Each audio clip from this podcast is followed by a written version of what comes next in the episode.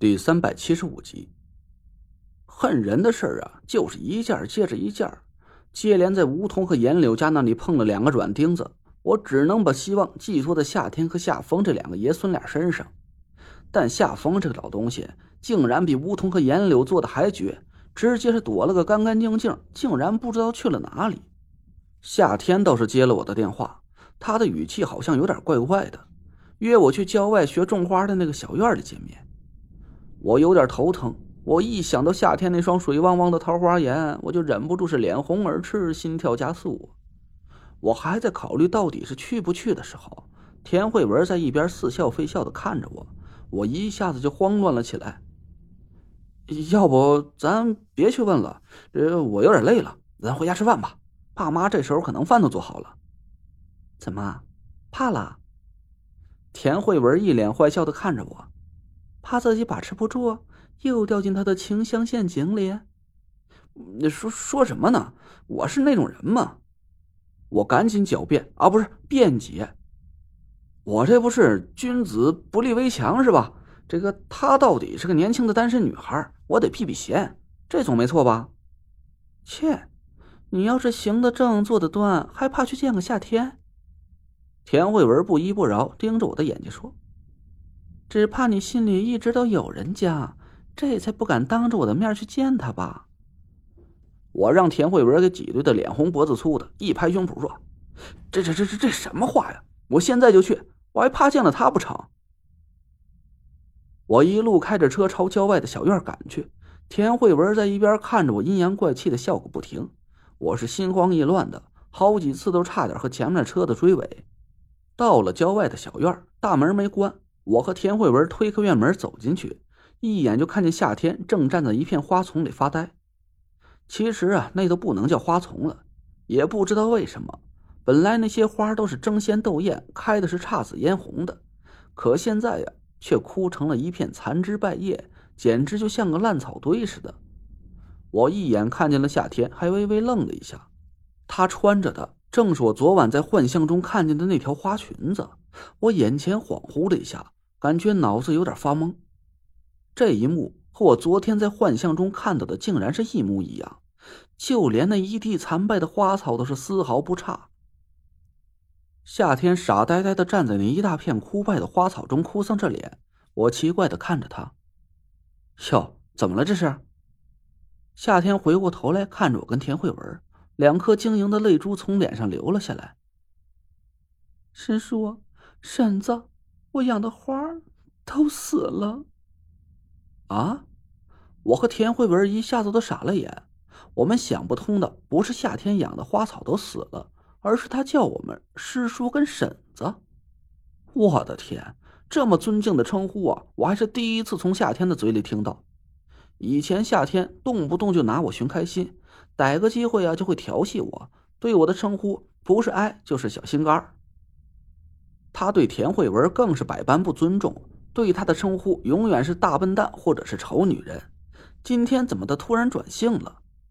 我和田慧文惊恐的对看了一眼，都以为他是又中了什么煞了。夏天抱着田慧文哭得很伤心，田慧文一头雾水劝了他半天，夏天这才慢慢停下了哭声。他把我们俩请进屋里，我总算是想明白了这是怎么回事。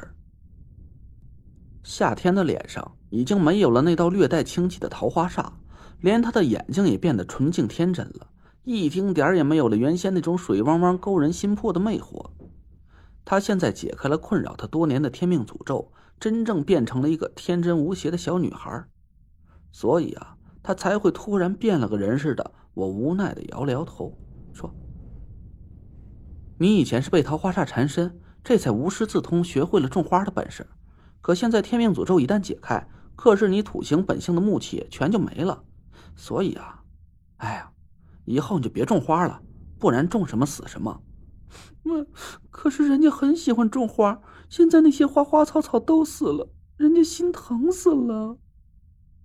夏天伤心的抹着眼泪虽然他这几句话说的还算是柔声细气的，但我能听得出来，他现在的嗓音里一点能诱惑人的法力都没有了。好了好了，不哭了。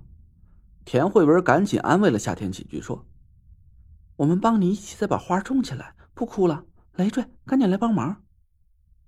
田慧文拉着夏天出了门，我叹了口气，从墙角拿起花锄、花剪之类的工具跟了过去。脏活累活啊，肯定都归我了。我一边把那些枯死的花草除掉，一边问了夏天几句话。哎，那天你从我家里突然失踪了，是你用遁地术把刘妈和小无极一起带走的吧？嗯。夏天怯怯的看着我说：“对不起，师叔，是我骗了你。”他这种态度啊，还真是让我一时不太适应。这我本来都已经想好了他会怎么回答我了。是啊，就是人家，怎么？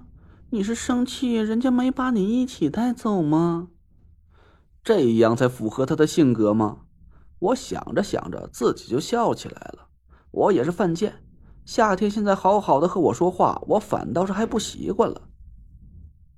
那地上的七宝居的字样也是你留给我的吧？你是在提醒我去参加七宝居的拍卖会，拍下那件能解开你天命诅咒的空谷幽兰？嗯，我没好气的翻了翻白眼儿。那这么说，你当时假装被关外熊家偷袭受伤，遁地跑到我家院子里，都是早就有预谋了？嗯。夏天紧紧的靠着田慧文的肩膀，一副生怕我会打他的样子，我都让他给气笑了。哎，那你说说吧，你是受了谁的指使这么干的？不会是我师傅吧？没有，我没见过你师傅，是昨天晚上我们一起见到那个不男不女的胖子。他说他是你师兄，他让我做这些事儿都是在救你，我就听了他的了。我点点头，果然是纳若兰指使的夏天，让他跟在我身边做了个卧底。还好啊，这纳若兰和夏天对我没有恶意，不然那段时间夏天要是真想对我下手的话，他还确实是有大把的机会，我根本也不会去防备着他。那你为什么会听他的？就因为他说他是我师兄吗？这倒不是，是因为他手上有。夏天说到这里顿了一下，我紧盯着他的眼睛，他赶紧又靠在田慧文的胳膊上。爷爷让我听他的话，我就听了。我气的是真想一锄头朝他砸过去，又是说到了关键的时候，他竟然停住了嘴。